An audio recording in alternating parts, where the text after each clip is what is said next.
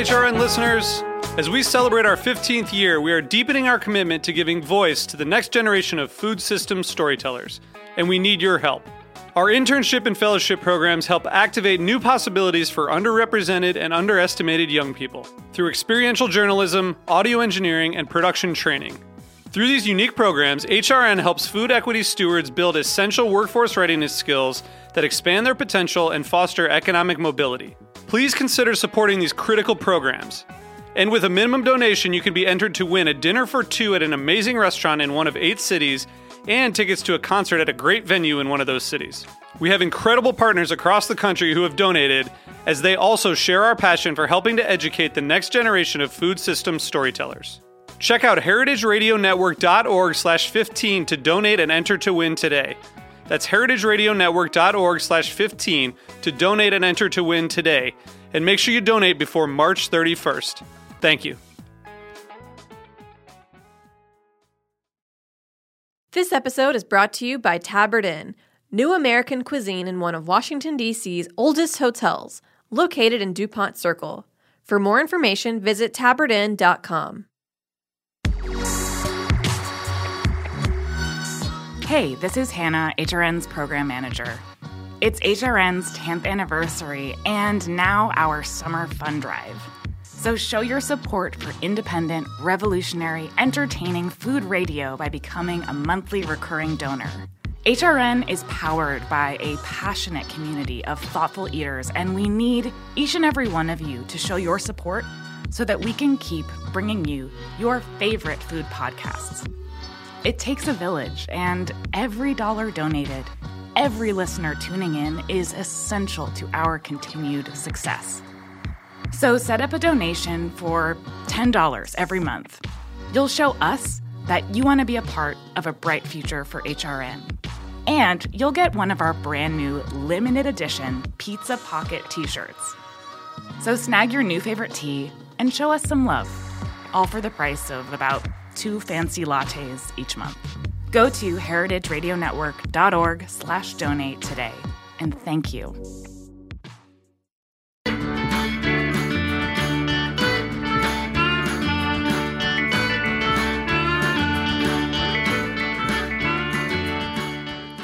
Welcome to Feast Your Ears. I'm Harry Rosenblum, and I love to talk with people about what they do and how it influences their personal food stories. This is a show about people, life, and food.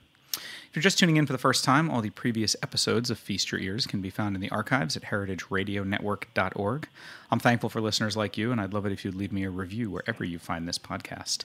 And if you are a regular listener to Heritage Radio Network, it's important that I remind you, if you're not a member already, that you should go to heritageradionetwork.org slash donate and become a member.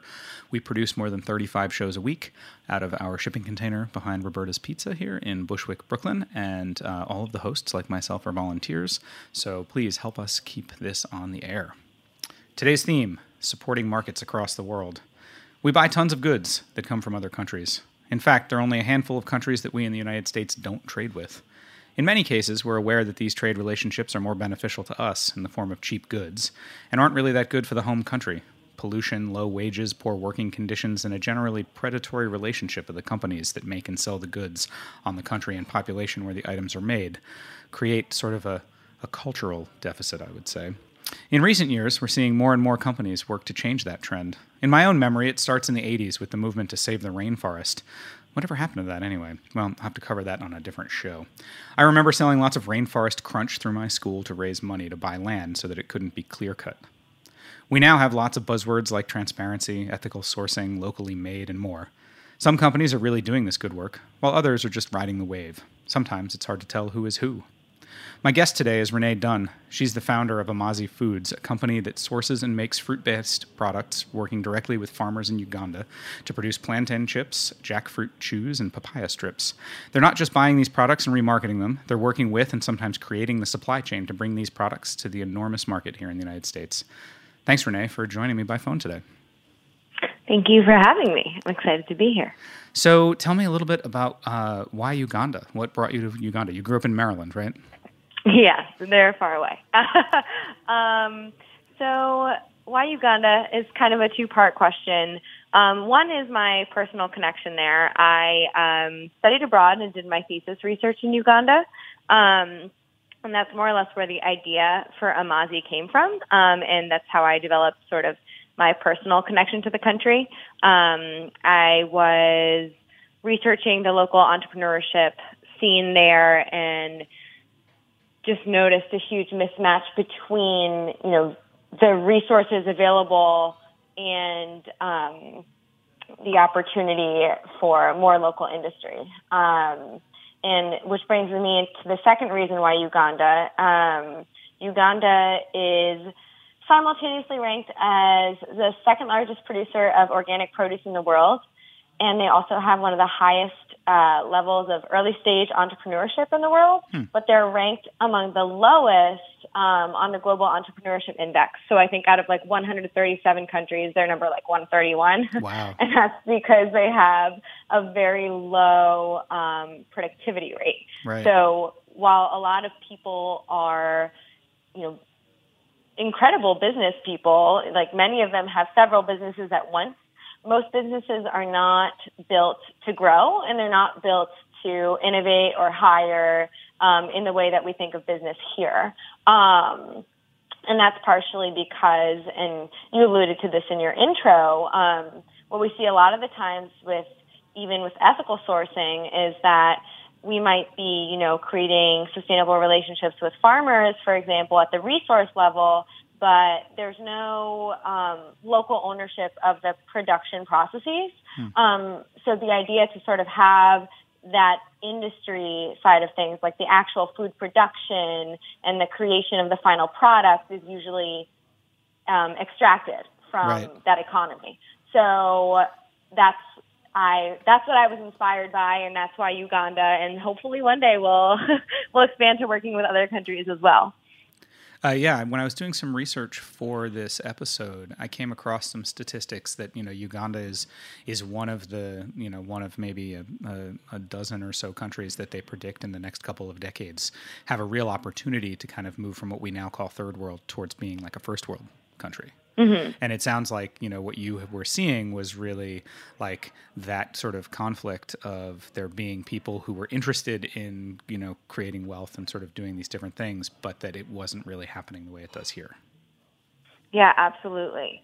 And um, there's definitely a growing local middle class as well. Um, you're seeing a lot, especially in Kampala, you know, the urban center.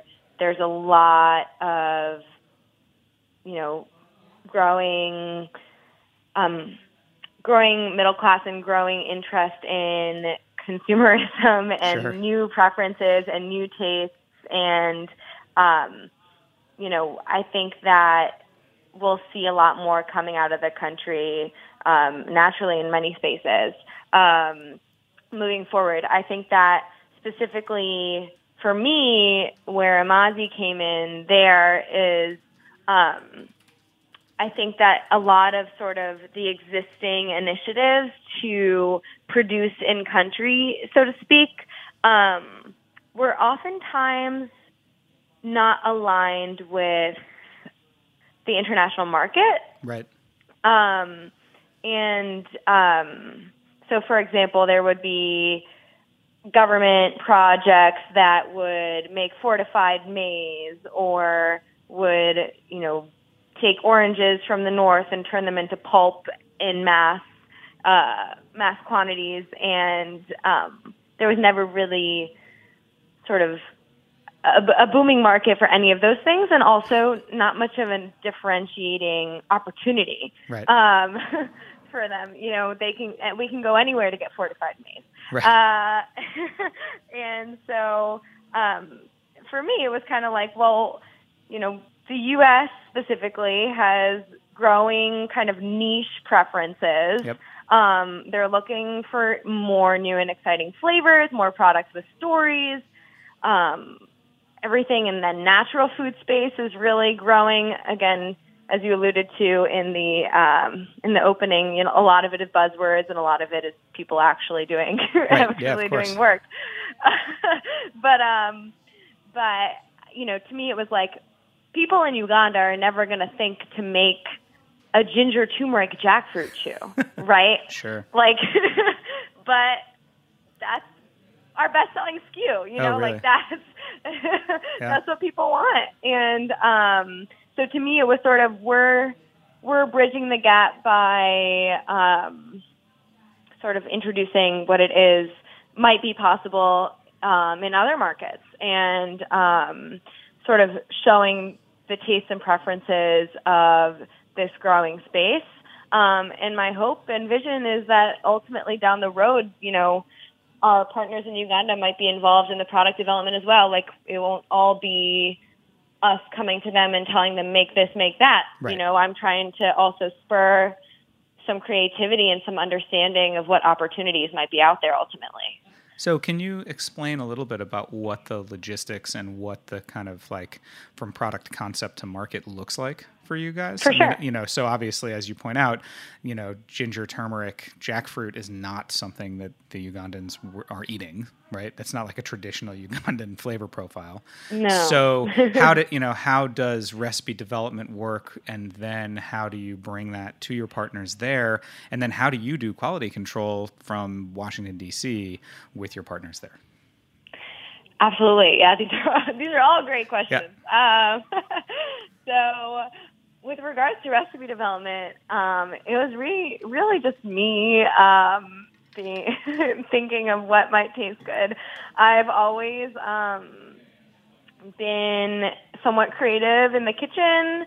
Uh, I also went through a major like exploring the whole healthy diet space. You know, for a while I was paleo and I've moved away from that, but um I think in doing in exploring that space, I got more familiar with sort of natural ingredients and what kinds of spices and flavors I liked together. Um and so we don't have any sort of really fancy recipe development process. It was really just um, me being familiar with Ugandan fruits and then thinking about what flavors might taste good with them, and then ultimately just getting in the kitchen and trying them out. Um, so, and and that process was certainly not glamorous, especially as we first started um, with our first line of dried and roasted plantain chips. It was essentially like me taking two to three trips upon sort of our inception as a company, um, and just getting in their tiny kitchen. Uh, they had a small kitchen sort of attached to the manufacturing facility that we were using, and me and the food scientists would just be in there all day, uh, making batches upon batches of what we thought would work well as a plantain chip recipe, and honestly, it really didn't work well most of the time. wow. Um, so I, I had, um, I have some unpleasant memories of recipe development and having to taste everything. Um, but once we finally got a recipe down, uh, it was the way, you know, just overhead, you asked a bit about how the supply chain actually works and what that actually looks like. Um, we are in the process of shifting it. Um, but right now, the way it works is we found an existing, like I said, a, um, a facility there that was drying fruit and exporting mostly to Europe, though they did export to the U.S. Um, uh, for one customer. And um, essentially, I had met them at this conference that I went to when I was first starting Amazi and um, looking for partners. Um, and we essentially decided to work together to develop sort of a new product line and a new supply chain. So um, I went with them on the initial sort of farmer recruiting trips. Um, and what that looked like was we would go and visit um, various farming communities, mostly in western Uganda, um, but throughout the country.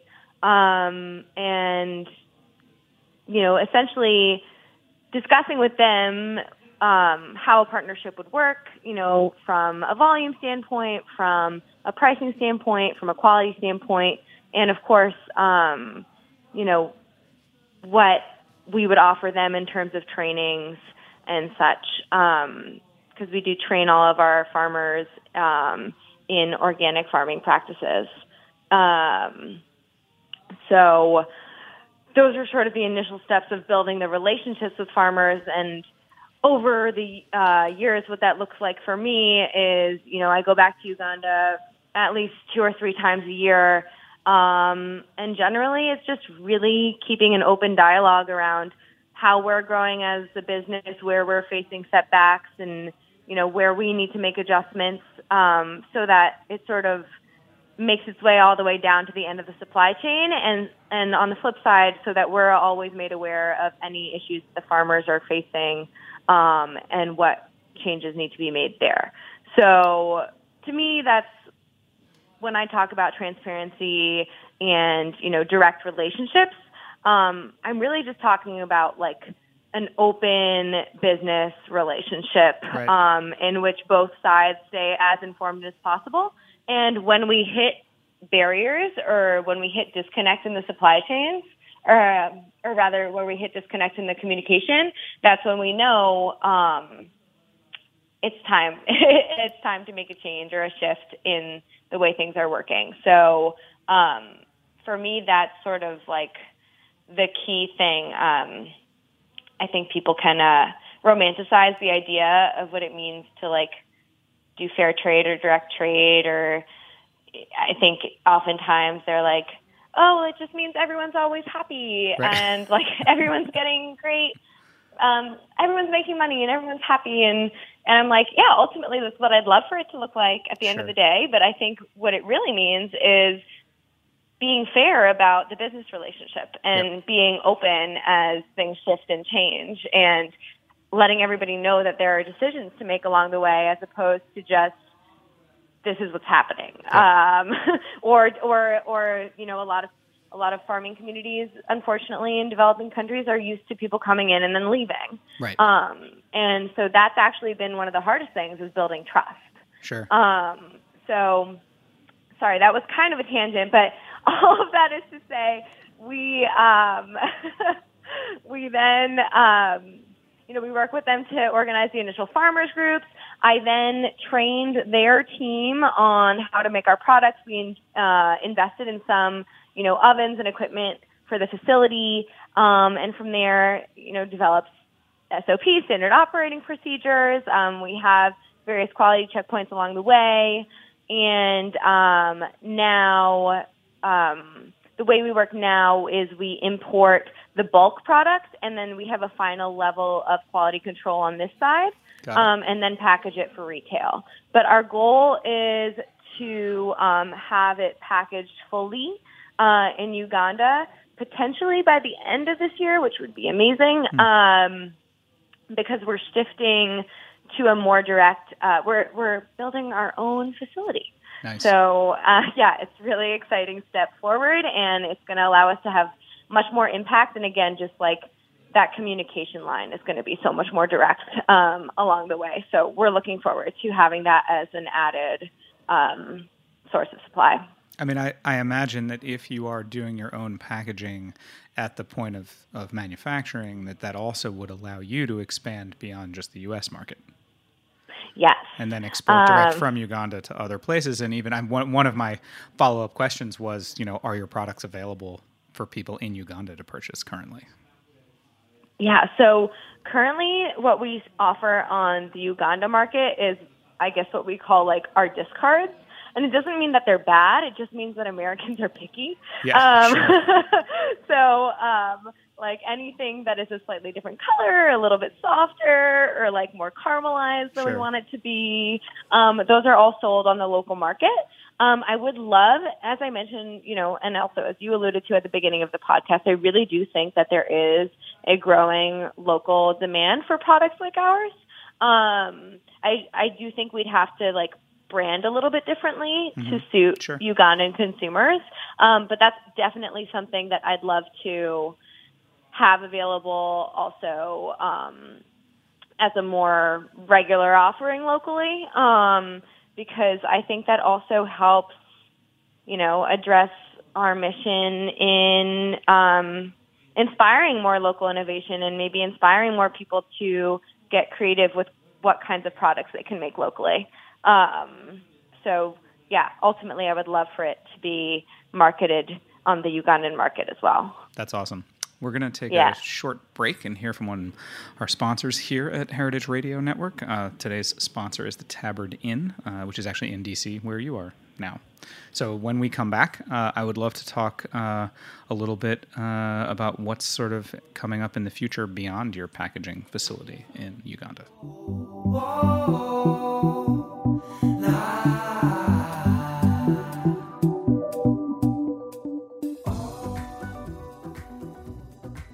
This episode is brought to you by Tabard Inn.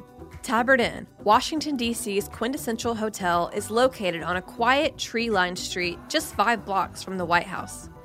Vibrant yet unassuming, the Tabard is comprised of 40 sleeping rooms, each unique in character and design.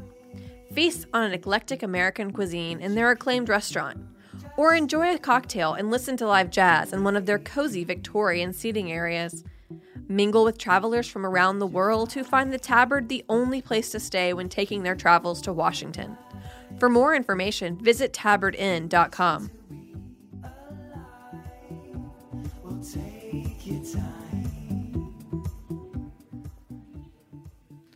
Welcome back to Feast Your Ears. If you're just tuning in, my guest today is Renee Dunn. She's the founder and owner of Amazi Foods. Uh, they are working uh, very hard to bring some really great products uh, direct to us from Uganda and doing some really, really good work uh, over there in that space. Before the break, we were talking about some exciting new things in terms of the sort of production process. Um, so, right now, you guys are working with three main products, right? You're working with plantains, you're working with jackfruit, and you're working with papaya. Um, do you have other things in development, other fruits and or vegetables that you're looking to work with? Yeah. Um, uh, I wish I had the team of 30. I, I would love to just come up with new products all the time. Yeah, sure. Um, um, but I actually, very early on, even as we were first developing the plantain chips, had thought of making um, a flour out of jackfruit seeds. Um, and I love this concept, especially because it would sort of make our process a zero waste, assuming we were to continue, um, you know, processing our jackfruit chews. It would essentially involve using the seeds um, and turning them into a flour. Um, and in testing that flour, um, it works almost one for one like regular flour. I'd compare it similarly to, um, you know, uh, tiger nut flour. Sure. Or yeah, so it's it has that sort of like chestnutty consistency, um, very rich in prebiotic fibers um, and resistant starches. It's pretty high in protein as well, and it's totally allergy free.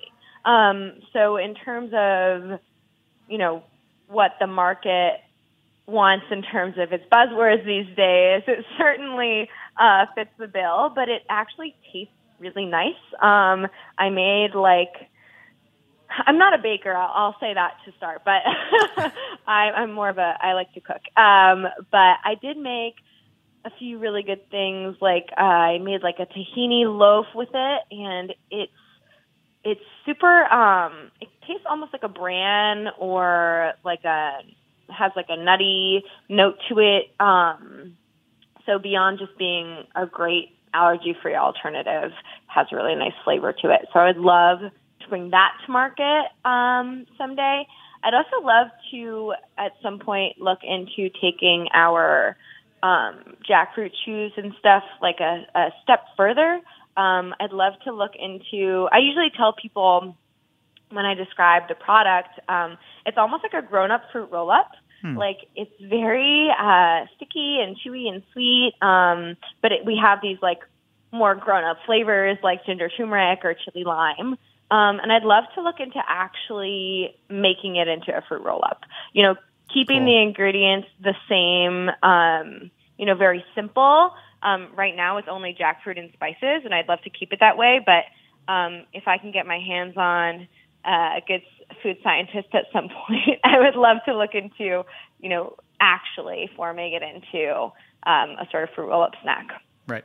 That sounds. I mean, that that sounds super cool. I'm not super familiar. I mean, I've had jackfruit, but I don't. I feel like I don't see it that much in the U.S. market. Um, so I think that's you know I think that's very interesting. Plantains, obviously, we do see, but as you point out on your site, a lot of the plantain chips that you see are either deep fried um, in mm-hmm. kind of cheap oils um, or sometimes have fillers and things like that in them. Yeah. Um, you know, and then papaya, um, I think, is one of those products that you know we think of, and I mean all of these are, but I think papaya is one of those things where you know we Americans think of papaya as being a singular thing, even though there are dozens, if not hundreds, of varieties.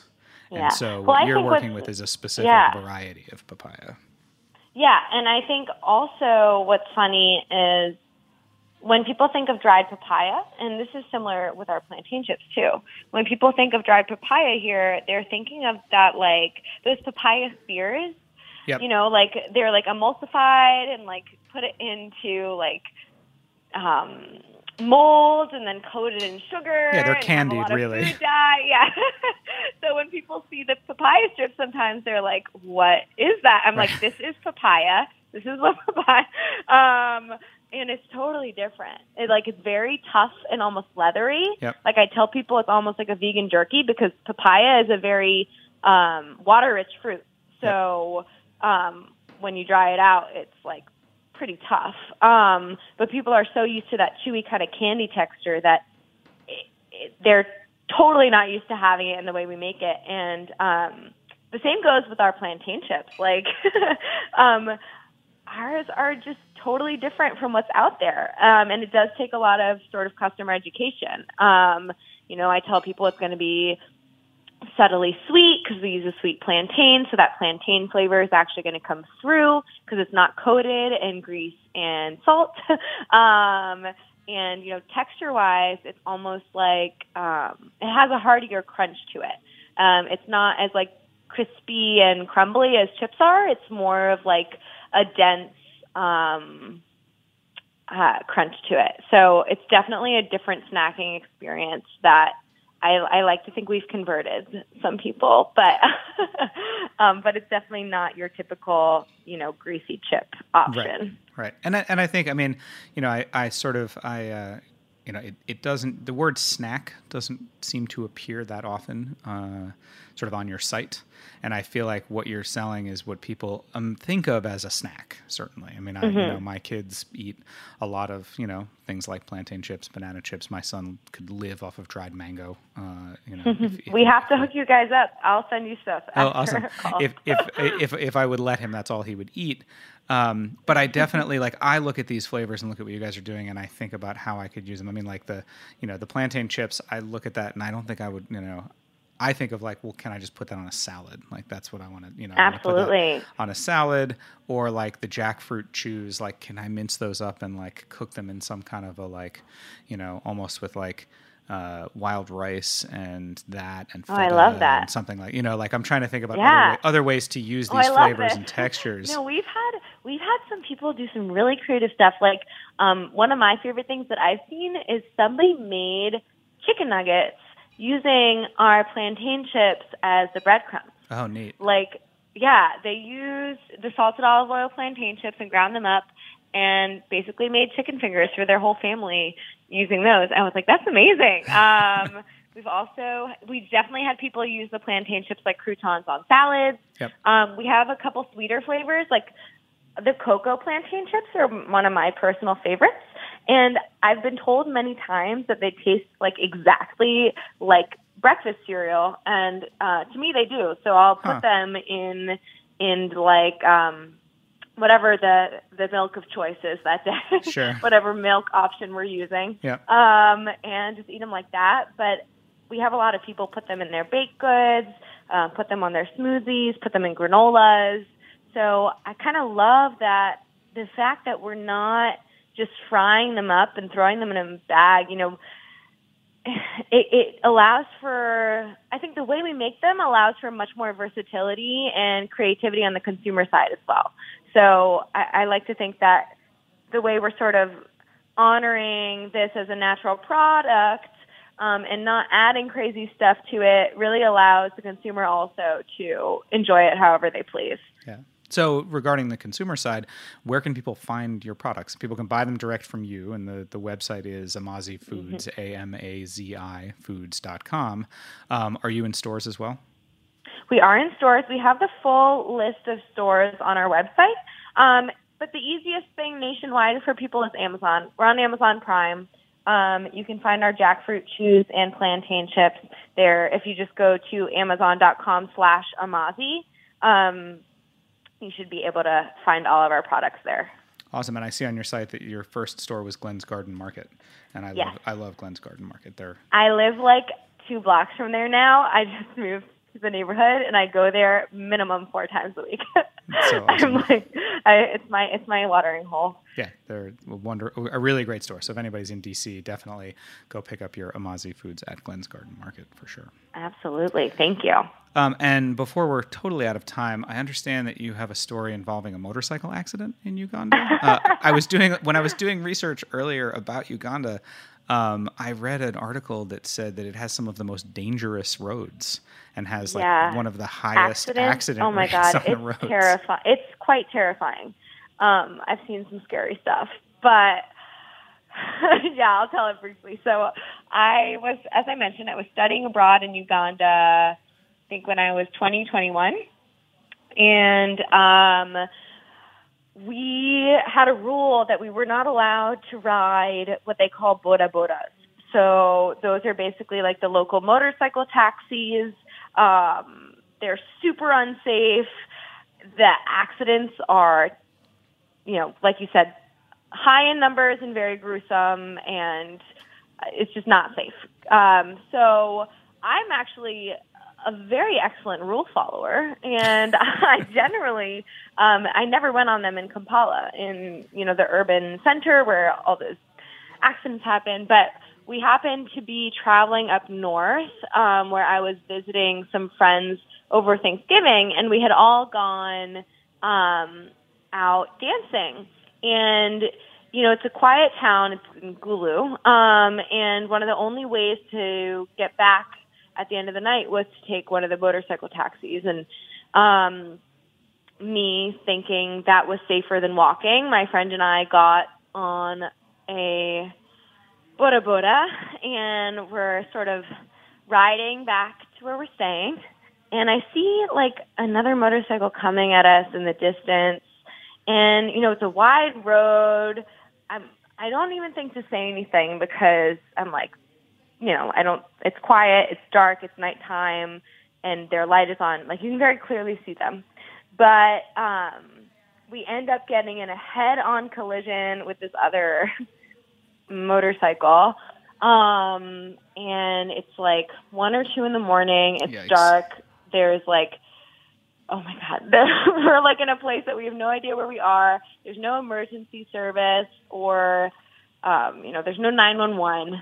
So we get in this accident and there's just like, there's blood everywhere and we're gosh. freaking out and we're yelling and someone runs in and steals one of the motorcycles and drives away. And Wait, someone who wasn't in somebody who yeah, wasn't like involved who like saw it happen. No, bystander Oh runs in, takes the motorcycle. So then any other witness, um, there's sort of like a mob justice mentality. So like any other witness that was there is now chasing after this guy who like stole the motorcycle instead of attending to all the people that are like bleeding in this accident. And um ultimately I like pick up my phone and I call I call some friends and I was like, We're bleeding on the side of the Oh, road jeez. and my airtime runs out, which is um you know, uh, in like a lot of developing countries, you have to like buy your um, phone time in advance. It's not like you're on a network or Right. anything.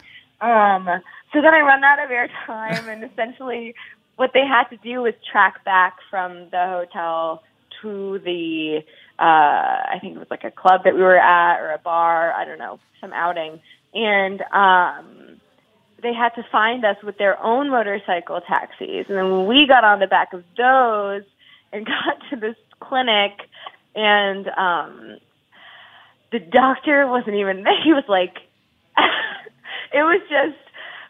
I, I got my stitches done that night. Um, I have now a scar uh, on my face, right next to my eye, on the left side, and um, Uh, the next day I took a bus back to Kampala, you know, just to get it all checked out and Yeah. everything. And the doctor there was like, "Who did that?" And I was like, "The doctor in Gulu." And he was like, "Oh my god, that was not a doctor."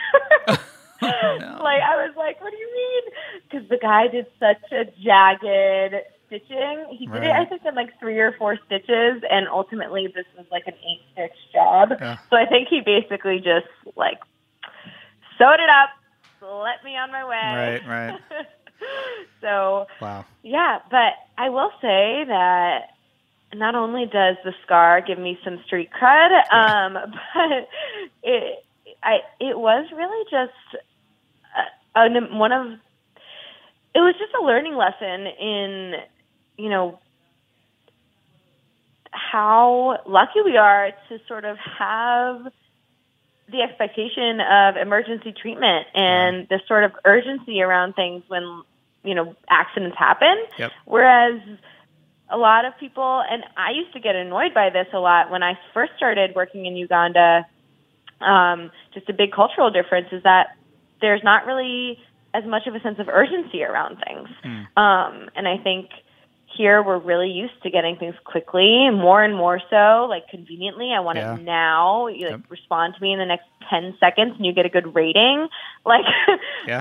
um, and that just doesn't exist there. And and while it is frustrating on some levels in terms of doing business, um, I will say that, mm, you know, it, it's it's also a good lesson in learning where you should, I guess, put that urgency and and and when you can learn to like let expectations go a little bit um, in terms of what we take for granted and in getting things immediately. Um, I mean, of course, I do think that everybody should have more immediate health care and in emergency situations. Um, but yeah, to me, that was one of the most striking things. Like when I walk into a hospital and I'm bleeding everywhere out of my face, the fact that the doctor kind of like strolls in and is like, "Hey, what's up?" I'm like, "Well, uh, I don't know. You tell me." Yeah. so, um, yeah, just a big, a big um, awakening in that sense. Well, thank thank you for that intense uh, intense story as a- Yeah. an end Yeah. an ending to our interview. Well, thanks, Renee. It's been a real pleasure to have you on Feast Your Ears today. Well, thank you for having me. It's been so fun. Everybody, you can check out amazifoods.com for more information and to order some for yourself. You can follow on Instagram at amazifoods. And yeah, so everybody should go check that out. And like I said, if you're in DC, Glenn's Garden Market uh, is an awesome place to, to go and shop. So thanks again, Renee, for joining me. Thank you. Have a great one. Thanks everybody for listening to Feast Your Ears today. You can find Feast Your Ears as well as lots of other great shows at heritageradionetwork.org on iTunes, Spotify, Stitcher, Pandora, or wherever you get your podcasts. As a reminder, this is our 10th anniversary here at Heritage Radio Network. We are a non-profit food focused podcast network. So please go to heritageradionetwork.org slash donate. There's some really awesome prizes you can get uh, or i guess gifts with your donation uh, and help support us. Please take a moment to rate and review the show wherever you find it and you can reach out to me if you have questions. You can reach me via email harry at thebrooklyn.kitchen.com you can follow me on instagram or send me messages or whatever at the food baller talk to you next week